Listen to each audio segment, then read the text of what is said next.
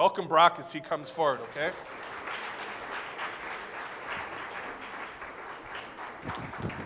Well, if you've uh, spent time here in Infusion Church, chances are you've heard us throw a few catchphrases around uh, to describe our community's vision. Um, I just actually looked through our bulletin and website and I found a few of these gospel centered, gospel integrated, missional, and on mission.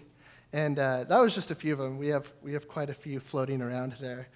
Um, or you might have, might have heard our community's mission statement leading people to and through a life changing relationship with Christ and his family for the glory of God.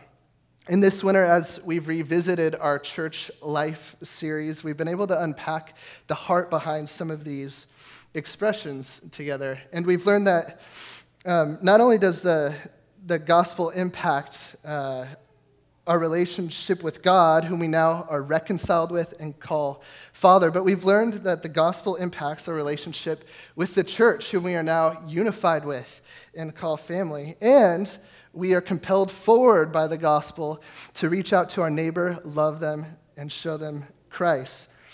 Um, over the winter, we've touched on uh, a few topics with our sermons, uh, and we've learned that the gospel impacts our giving our relationships, um, our priorities, our loyalties, and even uh, our callings, which is a pretty big facet of our life. And our church has given us practical opportunities um, to really live out uh, the gospel. Um, Kairos Prison Ministry, Infusion Kids, Alternatives Women's Center are just a few that you've probably heard in the announcements. There's much more. Um, so, when we talk about crowded houses this morning, what I don't want you to hear is just another pitch for a small group or a ministry. What I want you to hear is that this is really an invitation to live out the gospel in your life. I want us to see that crowded houses really are designed to love God, love our church, and love our neighbor.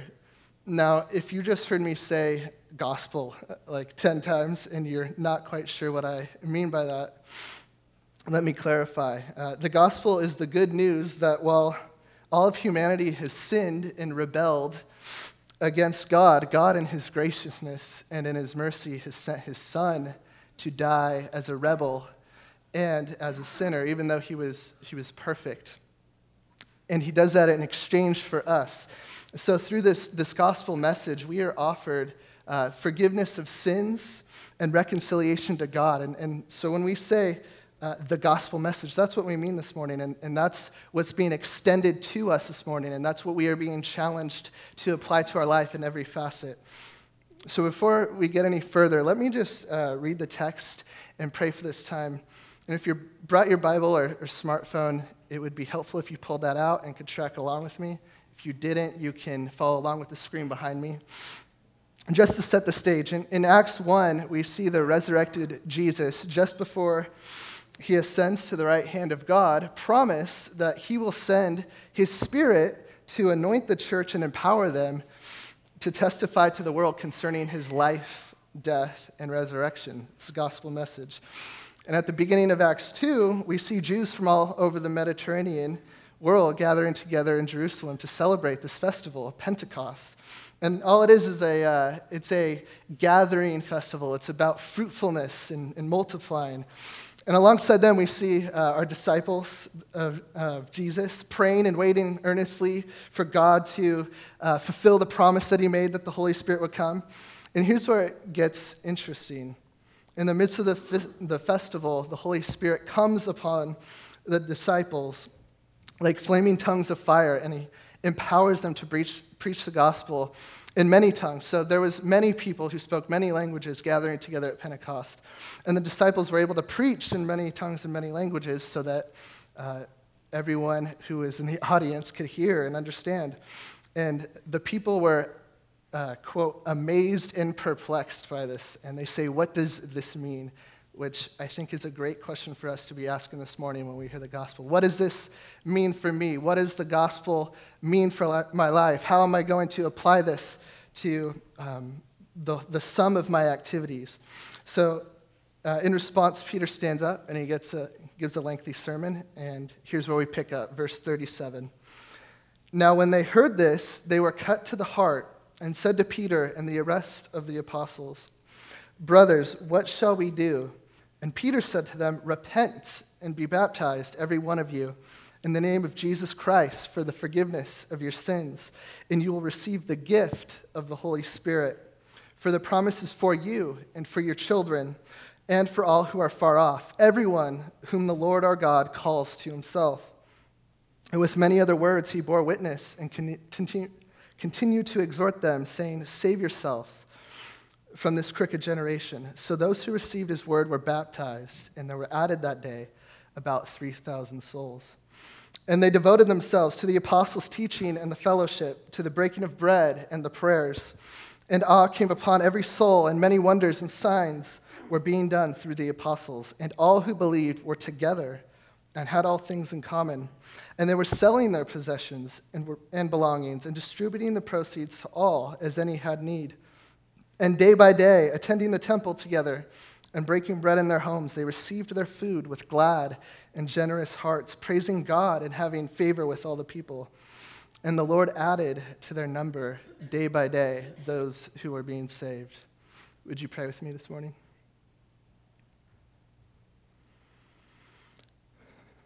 Lord, we pray that your word would, would cut our hearts this morning, that it would bring conviction, that it would illuminate your truth to us, Lord. That we would see that you are calling us out of darkness into your marvelous, marvelous light by means of the gospel. That you are beckoning us to see the truth of your Son and the, the glorious uh, radiance that he is. Lord, and we pray that um, we would respond to your word this morning as those on Pentecost did and saying, What shall we do? What does this mean? How should we apply this to our lives? Lord, we pray that this message uh, would give, them, give us some clarity on that front and that we would be able to uh, just see your gospel, Lord, at, at the center of all that we do and all of our motivations. We pray all these things in your Son's name. Amen. So, I uh, have a disclaimer before we uh, really get into the crowded house discussion, and, and that's this I wasn't always willing to be a member of a, a church small group or a church for that matter. And it actually took me over a year uh, after I professed faith to, to start attending a, a, church, and even longer to be a part of a small group. And part of the reason was that I was really oblivious to uh, the concept of, of true Christian community. Um, when I was at, when I came to faith, I was at like a Christian event, and there was really no church to follow up with me, to disciple me, to teach me, to lead me. It was actually pretty far away from where I lived, so I just uh, went back to college uh, and, and uh, went about pursuing Christ on my own. And, you know, part of the reason I was resistant to joining church was that I heard a gospel message that so emphasized a personal relationship with Jesus that I didn't see that um, that very same message had massive uh, implications for the way that I pursued community with the church. And uh, I, I, would say the last point of resistance um, was that I, I, didn't really trust or respect the church, in all honesty. I, I, had an interesting relationship with the church growing up, and, it, and, uh, and I, really didn't trust them, and I didn't know what would happen if I got involved. So I just uh, if you find yourself in, in one of these positions, I just want to encourage you by saying, I've been there and I get it, uh, and, you're, and, you're, not alone. Um, and, and, here's what I've learned in the process if you pursue faith without being grounded in, in community, you really place yourself in a position of vulnerability and danger. Here, there's really no theological safeguard. Um, there's, there's no encouragement, no correction. Nobody can keep you in check and, and uh, help you uh, walk your faith in Christ. And if you pursue community without pursuing the faith, you really just place yourself in a position of um, sterility and impotence. And, and, here there's, there's uh, no message, no power, uh, no presence, no gospel. And uh, you know, you place yourself also in, in a position of danger. So, what we see clearly from our passage here in Acts 2 is that faith must be pursued uh, within community. Here, there's not only stability and, and structure um, and, and brothers and sisters looking out for you, but you also have the substance and, and life of the gospel. But the question is what exactly does faith look like within community? Well, Scripture gives us a, uh, a brief, not all inclusive summary of the first church right here in Acts 2.42. And when we read this, um, I, I, don't want us to think that our, our uh, serving is limited to these four elements. Um, it's much larger than that. But let me read this verse. And they devoted themselves to the apostles' teaching and the fellowship, to the breaking of bread and the prayers. And this is where we're actually going to camp out for the remainder of our time. But before we do, I just want us to, to draw a few observations from our text, just to give us some context um, for, these, for these elements in 242. The first observation is this proper response to the gospel includes belief in the work of Christ and assimilation into the church. And if you're following along with me in your uh, sermon outline, this, this is the first point here. So remember, just before in our passage in Acts 2, after the coming of the Holy Spirit, Peter stands up, he preaches the gospel, he proclaims the life, death, resurrection of Christ to those visiting uh, Jerusalem on Pentecost. But what's interesting is the story doesn't stop there. A lot of times, I, I think we can think it stops there, um, and I've, I've been guilty of that as well. But we're told that those who responded appropriately received his word, they were baptized, and then they were added to those who already believed. Now, this, again, doesn't mean that your uh, salvation is dependent on whether you're coming to church Sunday morning or whether you join Crowded House. This is not a guilt trip. But what I want us to see is that uh, the main thrust of Scripture, and especially this passage, is that when we respond to the gospel, we are we are responding to God and we are responding to his people. We are pursuing God and we are pursuing his people. When God is calling us out of the world, out of darkness into light, he's calling us into something, and that's really fellowship with him and fellowship with his people. Second, uh, Christ centered proclamation, what we might call uh, evangelism or Sunday morning sermons when Matt gets up here and he preaches with all his might. Or, and uh, gospel centered community, what we might call crowded houses or gospel DNA or one on one discipleships. These things work synergistically or, or hand in hand to expand the kingdom of God. In Acts 2, we see uh, Christ centered proclamation represented by Peter's preaching culminate in verse 41. And there were added that day about 3,000 souls. And just after that, just after his preaching, we see the go- that gospel centered community represented again by the apostles' teaching, the fellowship, the breaking of bread, and prayers culminate in verse 47. And the Lord added to their number day by day those who were being saved. And here's what I think Luke is doing he's, he's clearly linking these two things together and attributing them both to church growth. And I, I think this is what he's um, trying to make clear to us. It's not just what we are doing on Sunday mornings, and it's not just what we're doing in crowded houses, but it really is the sum of these efforts that God has ordained for us to bring about the kingdom in our community. And it's, it's not just about proclaiming the gospel or the kingdom, but it's also about living out the gospel and living out the kingdom in community. And that's, that really is the call for us this morning. And, and last, uh, God often uses ordinary means like the apostles' teaching, the fellowship, the breaking of bread, and the prayers to bring about radical change. And here's what I mean. When we read the New Testament, uh, especially the book of Acts, we might get the impression that if something is not uh, spontaneous or structured, uh, unstructured, that it's, it's not genuine or Holy Spirit led. Um, after all, in, in our passage here, we see uh, quite the unexpected event. Um, nobody really anticipated flaming tongues of fire coming down from heaven, anointing the apostles, speaking in a multitude of languages, um, 3,000 conversions. Um, and in fact, I, I, mentioned this in the first service, but what we call in America a megachurch is you know, like 2,000 people. So this is, this is a megachurch plus some. The first day of, of Peter's preaching uh, after Christ uh, ascended to the right hand of God.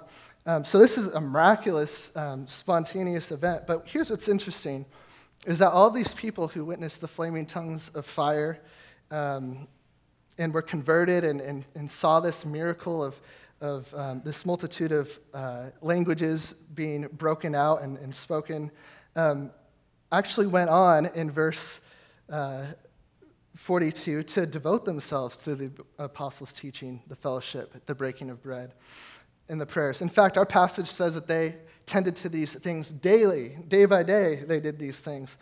And guess what? Radical things happened as they were consistent with these things.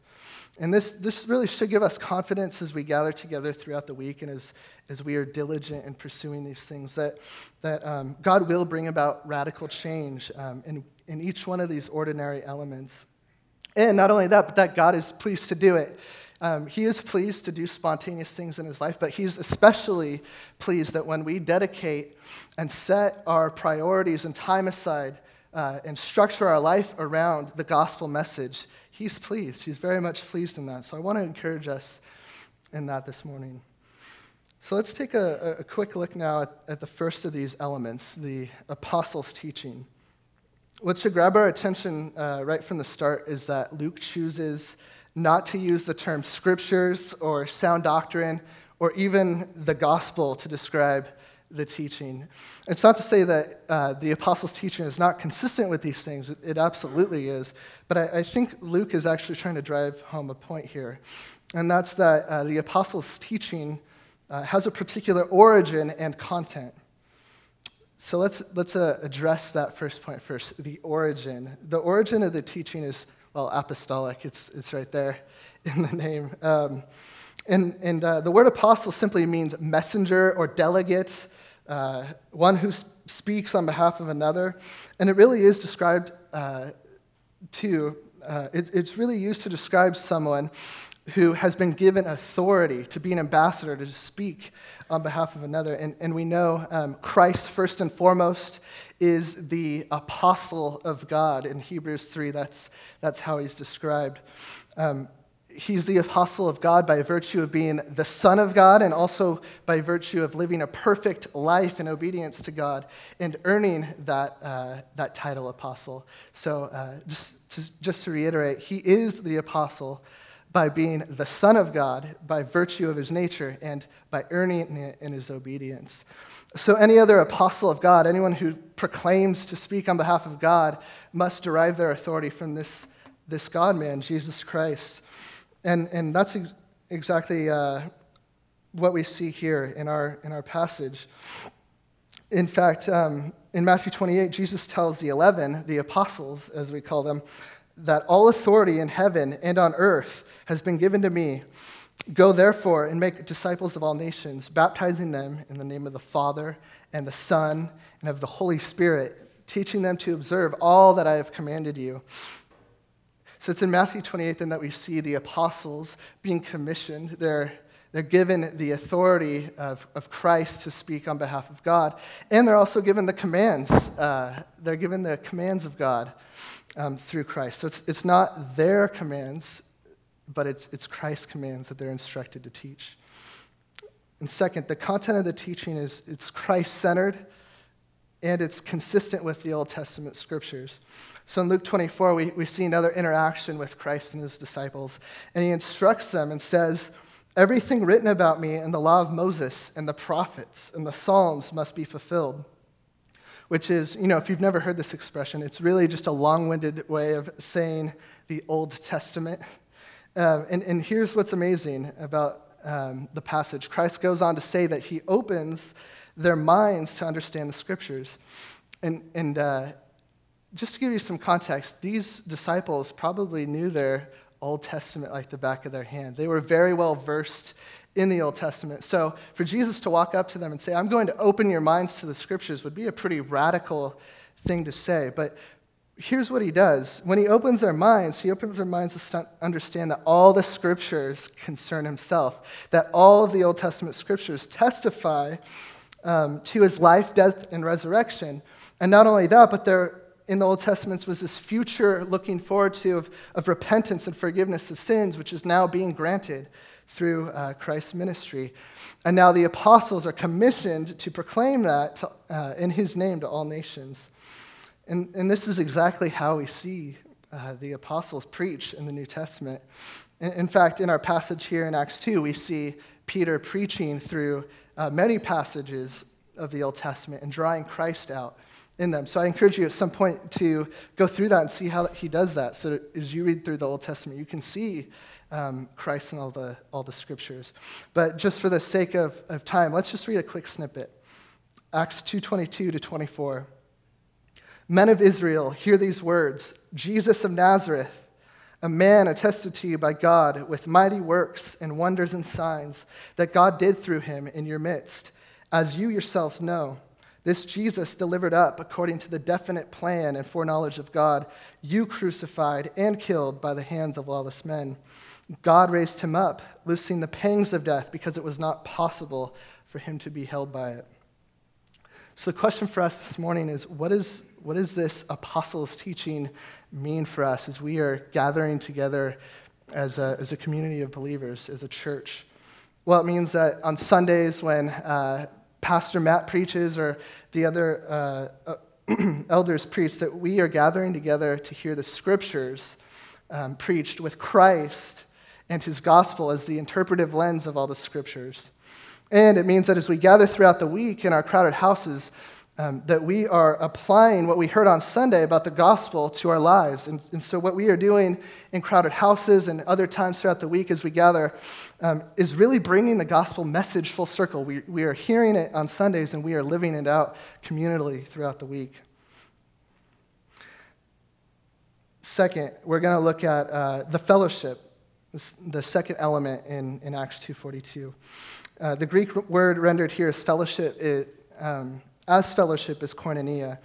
And most of you have probably heard a, uh, a church or a small group or a Bible study with this name koinonia in it. And it's, it's actually translated fellowship in our, in our English Bibles. And here's what's interesting when we use this term, uh, fellowship, to uh, describe our gatherings, often it means something more like uh, having conversation, drinking coffee together, maybe talking about uh, John Piper's Desiring God, um, something like that, right? But in the scriptures, um, and, and, those things are absolutely fellowship. Um, those things are great, and, I, and we should encourage each other to participate in those things. But um, in Scripture, this idea of fellowship is, is much larger, and, and, it really includes living life together, sharing possessions with one another, um, in really considering each other to be family. So, what's interesting about our passage here is in Acts 2.42, we see, uh, we see Luke lay out kind of a, a, a, skeleton framework of what community looks like, and he unpacks that in the following verses. And, and in verse 44, uh, we see this idea of fellowship unpacked. Um, the phrase in common here has the same Greek root uh, as the word fellowship, koina, I'm just drawing that out so as I read that, we can, we can see what, what the scriptures mean by fellowship. And the verse reads like this And all who believed were together and had all things in common, koina. And they were selling their possessions and belongings and distributing the proceeds to all as any had need. Now, I know this passage might strike uh, a particular nerve with our, our present culture or most cultures or just human nature. um, but but um, in, in fact, in the early church, you know, Christians were often derided and um, persecuted because they called each other family, because they went to such great lengths to share in possessions together and take care of one another. So, um, obviously, this is a, little bit of a controversial passage. So, let me explain what's going on here. First, not all believers sold their homes or their property. This wasn't communism or something like that.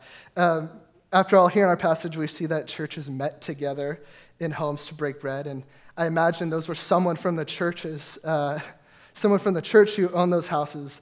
Um, but, but what's important to note here is that those who sold their homes or property uh, were doing so for the glory of God and, and to take care of the needs of others. And those who held on to their possessions and held on to their homes and property, did so so that gospel centered community could happen, and did so so that uh, their brothers and sisters were taken care of. Um, so I think it's important here to, to say uh, whether you sell or, not, or, or don't sell, whether you uh, hold on to or don't hold on to, that you should do it for the glory of God and do it uh, for the benefit of your brother and sister Um, I, think that is uh, an application of the gospel message. And avoiding the needs of other brothers and sisters really isn't, isn't an option for us as believers uh, who call each other family. Second, we must remember that Christian fellowship in the early church really was just application of the gospel message. We see in Acts 2 when Peter is preaching, uh, he's preaching forgiveness of sins. And, and what's interesting is uh, he he commends his listeners to receive the gift of the Holy Spirit. And, and these people who received this free offer for forgiveness and this gift of the Holy Spirit uh, were quick to provide for the needs of the others because they had seen how richly they had been provided for. So, listen to how uh, Aristides, a, a second century Christian, described the fellowship of believers. They love one another, and from widows they do not turn away their esteem. And they deliver the orphan from him who treats him harshly. And he who has gives to him who has not, without boasting. And when they see a stranger, they take him into their homes and rejoice over him as a very brother. For they do not call them brethren after the flesh, but brethren after the Spirit and in God. And whenever one of their poor passes from the world, each one of them, according to his ability, his ability gives heed to him and carefully sees to his burial. And if they hear that one of their number is imprisoned or inflict, afflicted on account of the name of their Messiah, all of them anxiously minister to his necessity. And if it is possible to redeem him, they set him free. And if there is among them any that is poor and needy, and if they have no spare food, they fast two or three days in order to supply to the needy their lack of food. So as we, as we gather together in our crowded houses, um, this means for us that, that, we are meeting real people who we can share life with, including uh, our struggles, our needs, our accomplishments, our callings, you know, probably more than I can put into words. And it, and it means that as uh, we gather throughout the week, that each of us are being made aware of uh, the needs of others in our community, and not only ours, but their family and uh, their neighbors. And so, community um, crowded houses really are an access point to the larger community that we can show Christ to people uh, through our crowded houses. And um, again, we're, we're given the opportunity to show them the love of Christ. Um, and it's important to remember that it's, it was Christ who first welcomed others into the fellowship of believers and, and us as well. And so it's, it's, um, it's the gospel that propels us forward to welcome others into the fellowship of Christ, like Christ first welcomed us. Third, uh, the breaking of bread. I'll try to keep this one uh, brief just because there's a lot of overlap with fellowship and the breaking of bread. And uh, I don't want to take too much of your time this morning, but um, this is what we should take away in, in verse 46 that all believers gather together every day to break bread. And maybe this is just my bias, but I really can't imagine um, a single activity more than breaking of bread and fellowship and gathering together that symbolizes friendship and family. And this is something that the early church did every single day, and they, they loved to be together. It wasn't, they weren't coerced into doing this. They did it um, because the gospel compelled them, because they loved their brother. And there's some interesting testimony from the first century um, as to the great lengths that, that believers really uh, went to. They, they climbed walls and snuck behind guards, and um, they did so many other things just to be with one another. In fact, oftentimes they, they met underground, literally underground, uh, where bodies were buried, so that they could be together. That, that was their, their highest priority, was to love one another and be close to one another. And, and again, in our passage, we see that written all over the place. Verse 44, we are told that all who believed were together. In 46, we are told that day by day they attended temple together. And in verse 47, we are told that church was, the church was receptive to those who day by day were being saved and added to the fellowship of believers. So, this means for us as we, we gather together um, and break bread, we, we are doing that because we love each other, because we, are, uh, we have a great desire to be with, with one another. And we also do this uh, as a multi ethnic, multi generational, multicultural family. Um, and, and, Acts 2 is a great model for that. Um, you know, in Acts, in Acts 1, we see these people gathering together from all over the Mediterranean. They speak many languages. Um, in fact, there's testimony that they actually didn't understand each other a lot of times because they had never heard the other person's language before. But what's amazing is they didn't just disband. Most of them stayed there in Jerusalem. And the reason was that they were unified in Christ. They saw that this gospel message uh, necessitated that they love one another and, and pursue family together. Um, and, and this, this uh, breaking of bread also means that, that we should be quick to break bread with sinners um, in order that they might see Christ. And it was Christ himself who set that example for us. He was quick to break bread uh, with sinners, and, and many times he was chastised for doing that. Um, but he did that so that others might see the goodness of God and be saved. And, and that should be our, our motivation as well as when, when we go about extending that fellowship to others. And last, uh, the prayers. And I'll also keep this one short, but here's what we need to pick up from this passage. First, prayer in the early church was communal. And, and that's not to say that they didn't have a personal prayer life, and it's not to say uh, that they didn't have a personal faith, but it, what it did mean was that communal prayer really was um, an important element of their gathering together. It was, it was vital and essential. And in fact, when we, when we look um, at the early church in Acts 1 14, uh, we are told that that prior to Pentecost, the disciples really uh, birthed the early church by means of their prayer. Um, in verse 14, we see with one accord they were devoting themselves to prayer together with the women and Mary, the mother of Jesus, and his brothers. And this isn't to say that the 120 who gathered together and prayed were single handedly responsible for the Spirit coming, or like they had uh, come up with the idea, but what it did mean was that they had heard the promise of Christ, that his Spirit would come and that they would testify to the world concerning him. And they believed it, and they gathered together and they prayed and they waited earnestly. And what we see here um, in Acts 1 and 2 really is the culmination of their radical partnering with God in prayer, um, in the belief that he will be faithful to respond uh, to prayers that are according to his promises.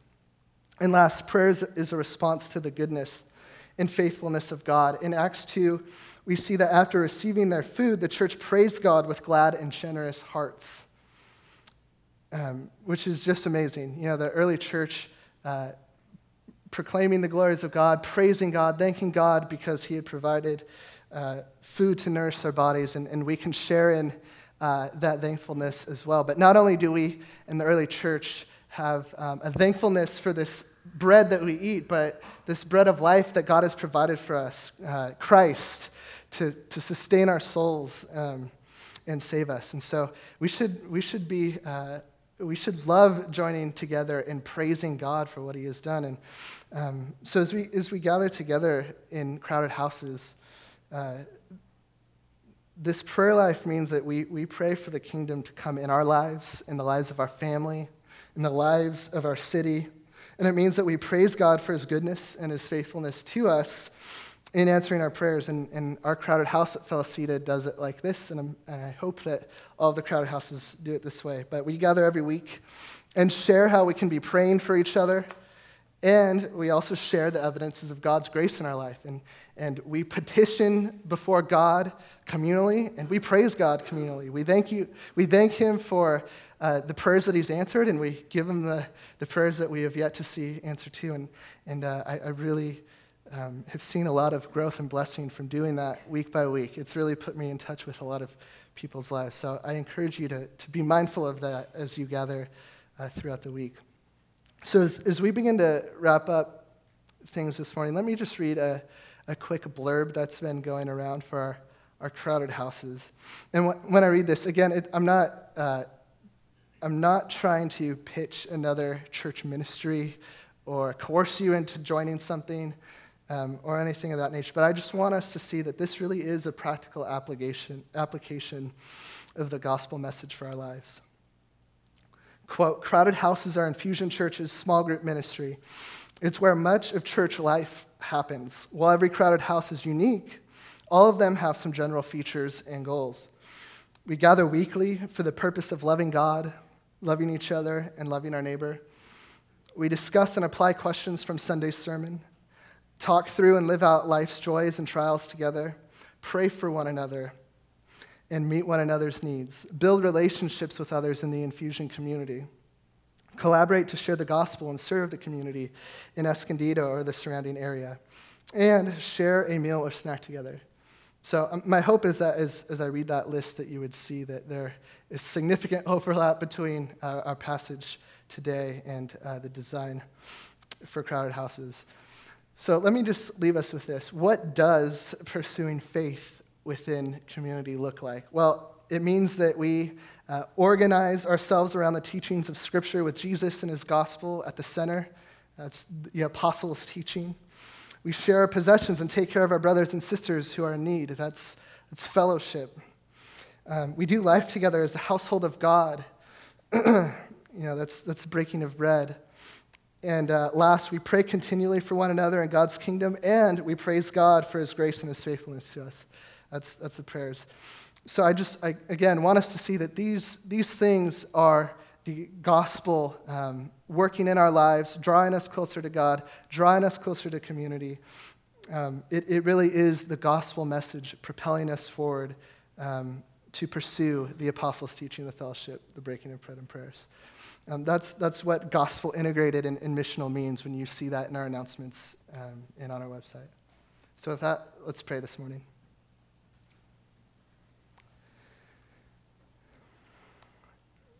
Lord, we, we thank you for the, the clear blessing it is to gather together as, as a community of believers, to pursue the faith with others um, side by side, Lord, and, and to devote ourselves uh, to your teachings and, and, to your gospel.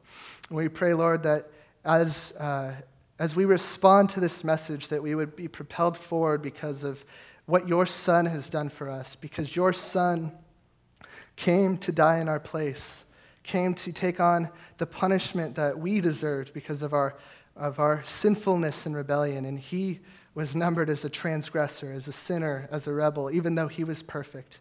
And now we are reconciled to you, God, because of what he has done by faith in, in his work. And we, and we pray that, that that message, Lord, would push us forward into things like crowded houses and gospel DNA and making friendships with other people.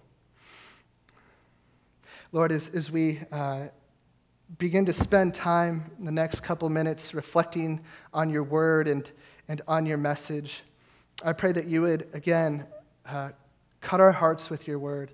Uh, bring us to a place where we can ask, what does this mean? What shall we do? How should we respond? How should the gospel, um, how should the gospel change my priorities, my calling, my choices, my decisions? And if you're new this morning and, and you haven't heard the gospel, I, I want you uh, to be encouraged to reflect on this message. I, I encourage you to pray to God to uh, open your heart and your, your mind and your eyes to this message. And if you have any questions, you can meet with anyone back at the cross um, to pray or, or talk to me. But uh, we just are, are giving you this time now to reflect on the message. And, and after uh, this time is up, Pastor Tom Wing will come up and, and pray for our uh, Lord's Supper this morning.